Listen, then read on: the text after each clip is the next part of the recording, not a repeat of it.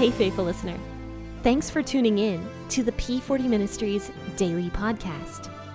This podcast is dedicated to helping you grow spiritually so you can grow personally.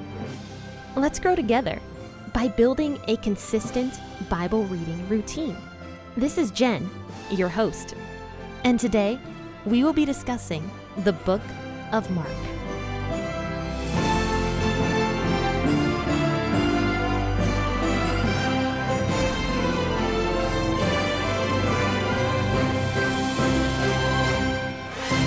Hey, good morning, friends and faithful listeners. Thank you so much for tuning in this morning to the P40 Ministries podcast and happy Thanksgiving. It is so exciting to uh, have a guest on the podcast this morning with us to talk almost a little bit about the concept of Thanksgiving as we discuss Mark 11, verses 1 through 11. But this is Pastor Jonathan Schaefer, and he is from Grace Church in Middleburg Heights, Ohio.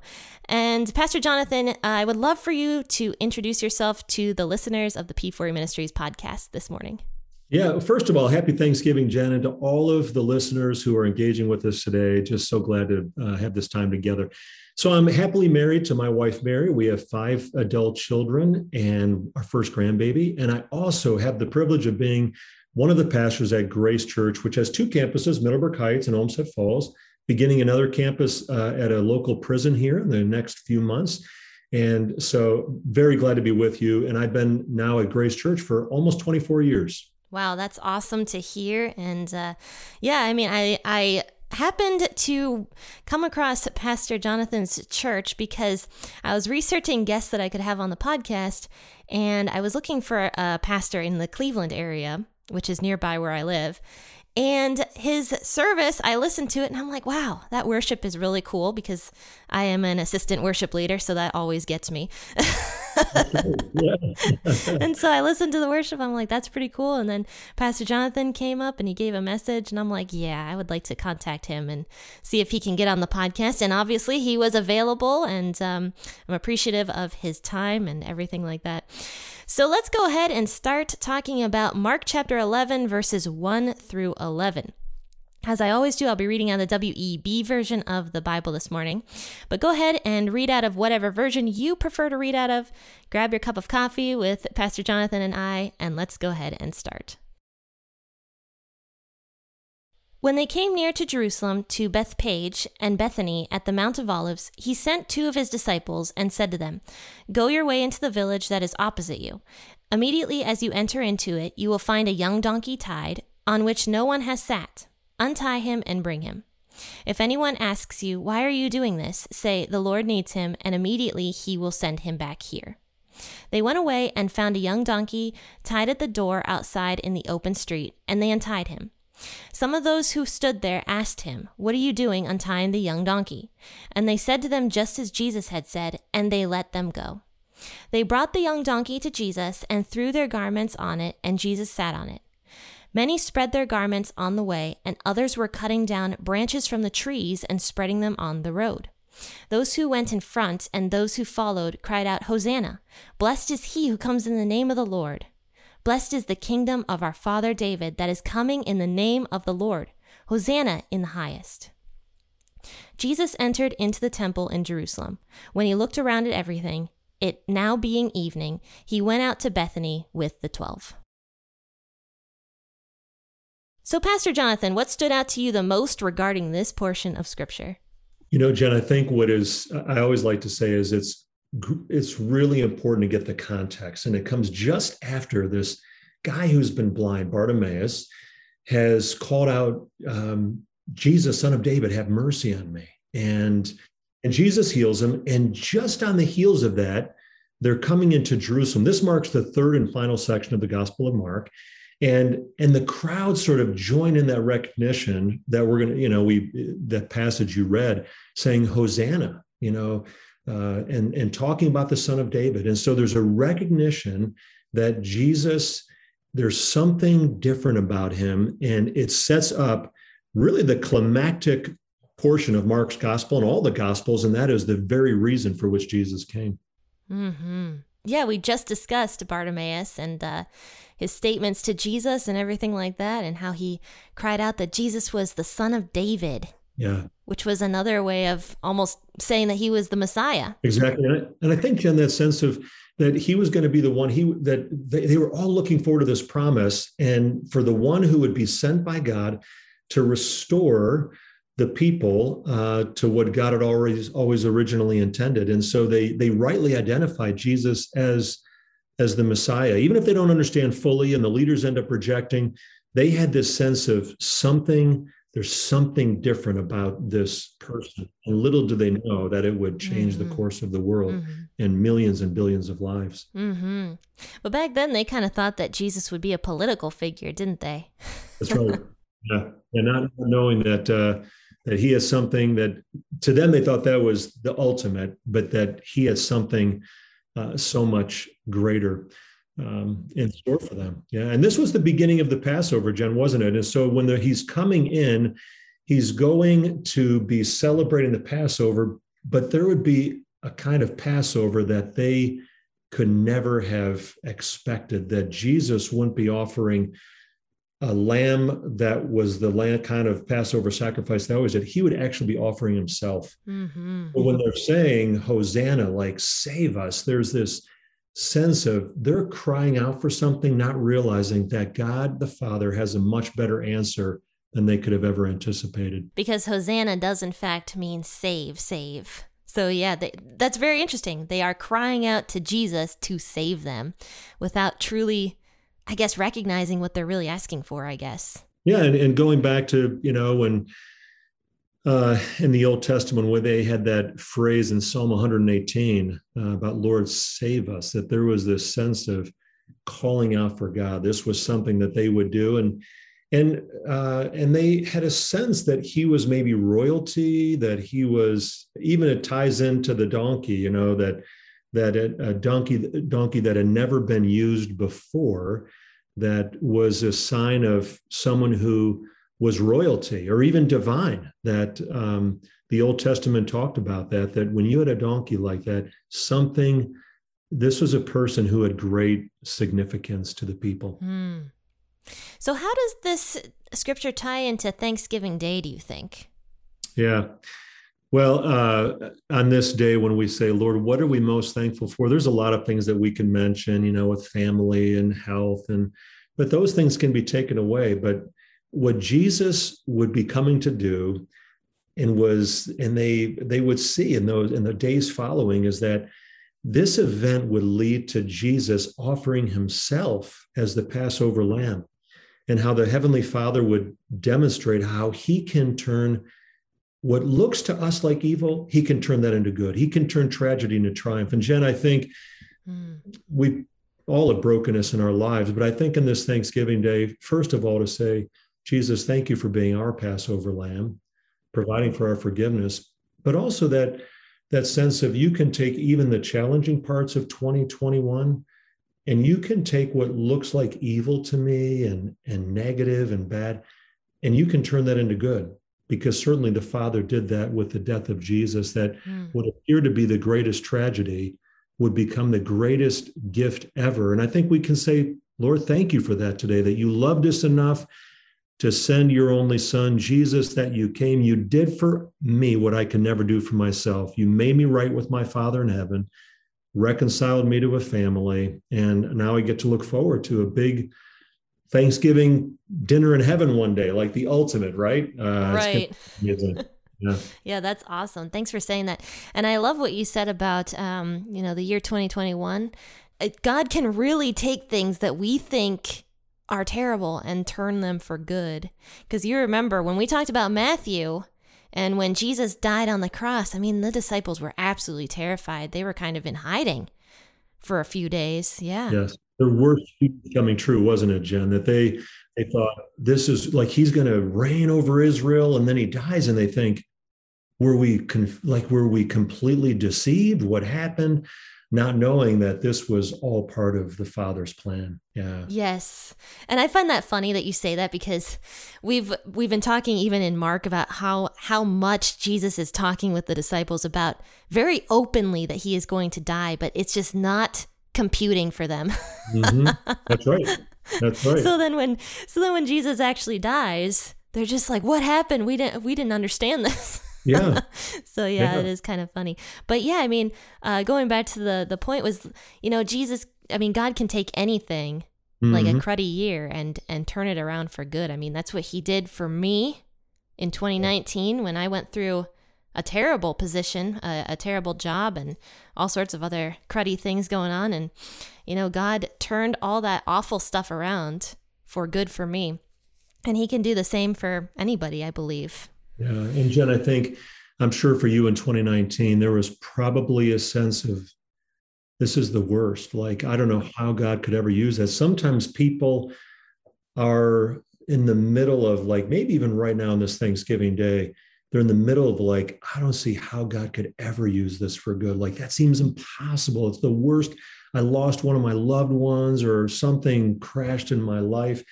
And yet, that sense of what, like for Jesus actually dies and it seemed like it was over but God was able to resurrect and and with great power he turned that into victory and he can do the same thing for us today uh, and ultimately even if we find that there's heartache that we can say this world is not my home like we're looking forward even if our family is maybe has a brokenness today and we don't it's not going to be quite the way we want it there's going to be a day when we have that that feast in heaven where it says Jesus himself will serve us. Can you imagine, Jen, what that's going to be like Hmm. to be together in this giant gathering, family reunion where there's nobody is sideways with another, there's no gossip, nobody makes a remark that you wish they like, there goes Uncle Joe again, that was terrible.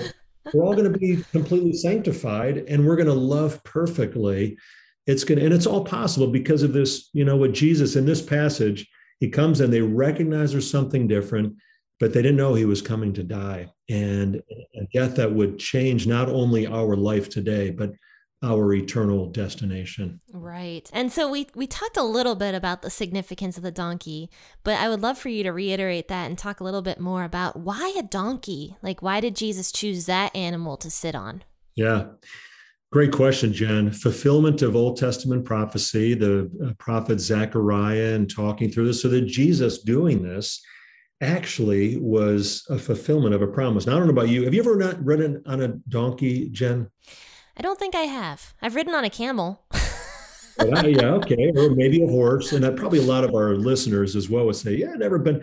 But for people in that day, that was a very common like animal, and so um, it was a it was a fulfillment of a promise. And if a person was royalty, as I said earlier, considered divine, they were to use an unused donkey, and so that was key. And so Jesus sends his um, you know followers to get this donkey, and, and back in that day, in the first century, royal figures could have temporary use of someone's animal if needed. And so it wasn't really selfish or inappropriate for Jesus, if he truly was divine, to say, and maybe he has set it up in advance with them to say, I'm going to send my followers and they're going to ask to borrow your donkey. And they said, Hey, no problem. But but royal figures could do that. They could use temporarily and then return back, like happened in that day. That uh, and so Jesus comes in on this donkey in fulfillment of of the promise through Zechariah. And it was just one more clue or connect the dots that he was somebody different and special Mm. that um, is he was indeed God the Son. Mm. I never did understand why the uh, people would just let the disciples take the donkey, but that makes a lot of sense. Yeah. yeah. You think of today if someone came in and there was a military general or maybe the president of the United States and whoever, and we'd say they come and they say, "Hey, we need a car for this parade." You go, "Hey, you can have mine." Mhm. You know, there's a sense of it's a special figure, and and so you uh, you do it uh, for them. Yeah, that would be Um, cool because you get to see your car in the parade, and they're like, "Yeah, that's my car over there." That's right. That's my donkey. yeah, yeah, exactly. Can I mention one more comment here, just about uh, when they use the word Hosanna? One other comment on that. That was sung uh, at Passover to help the people remember the Exodus from Egypt. And sure, you've studied that when you were in the book of Exodus, and but how the people were delivered in this mighty, and they'd always look back and say, "God, you brought us out of an impossible situation."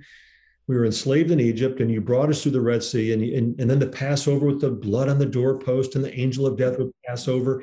And they would, Hosanna was a phrase that they would use and sing, uh, celebrating what God had done and anticipating what he would do in the future. So when they're doing this here and they're saying Hosanna, they were actually tying into that Passover theme, maybe in a way they didn't even know that Jesus would become our Passover lamb, the Apostle Paul says, and that his blood applied to my life. Now the angel of death passes over my life, and I don't experience judgment for my sin because his blood covers the blood of Jesus, my Passover lamb, covers my sin. And so, indeed, even today on this Thanksgiving Day, we can say, Hosanna. Lord, you save, you save, and you save perfectly and forever. And, and so it's something we can call out today. Hosanna. That Jesus has come for us and he's going to come again. That's awesome. Yeah. And um, funny story, actually. So, my church actually did communion this past Sunday. Yeah. And um, I don't like bread. Okay. I'm not a bread fan. It never been a fan of it. You do a donut instead, or uh, what did you do? Donuts would be good, yeah. but yeah, so we did the um, we did the the communion on this past Sunday. And I remember I'm, I'm sitting there chewing on this bread and I'm like, ugh, ugh, this is so terrible. I hate this. I hate crackers. I hate bread. I hate all of it. And, you know, you have to wait before they give you the juice to drink or the wine to drink afterward. You have to wait and, you know, so I'm chewing on this bread. I'm like, oh, this is so gross. But then I'm thinking about it and I'm like, this wine washes it all down mm. or this this juice washes it all down.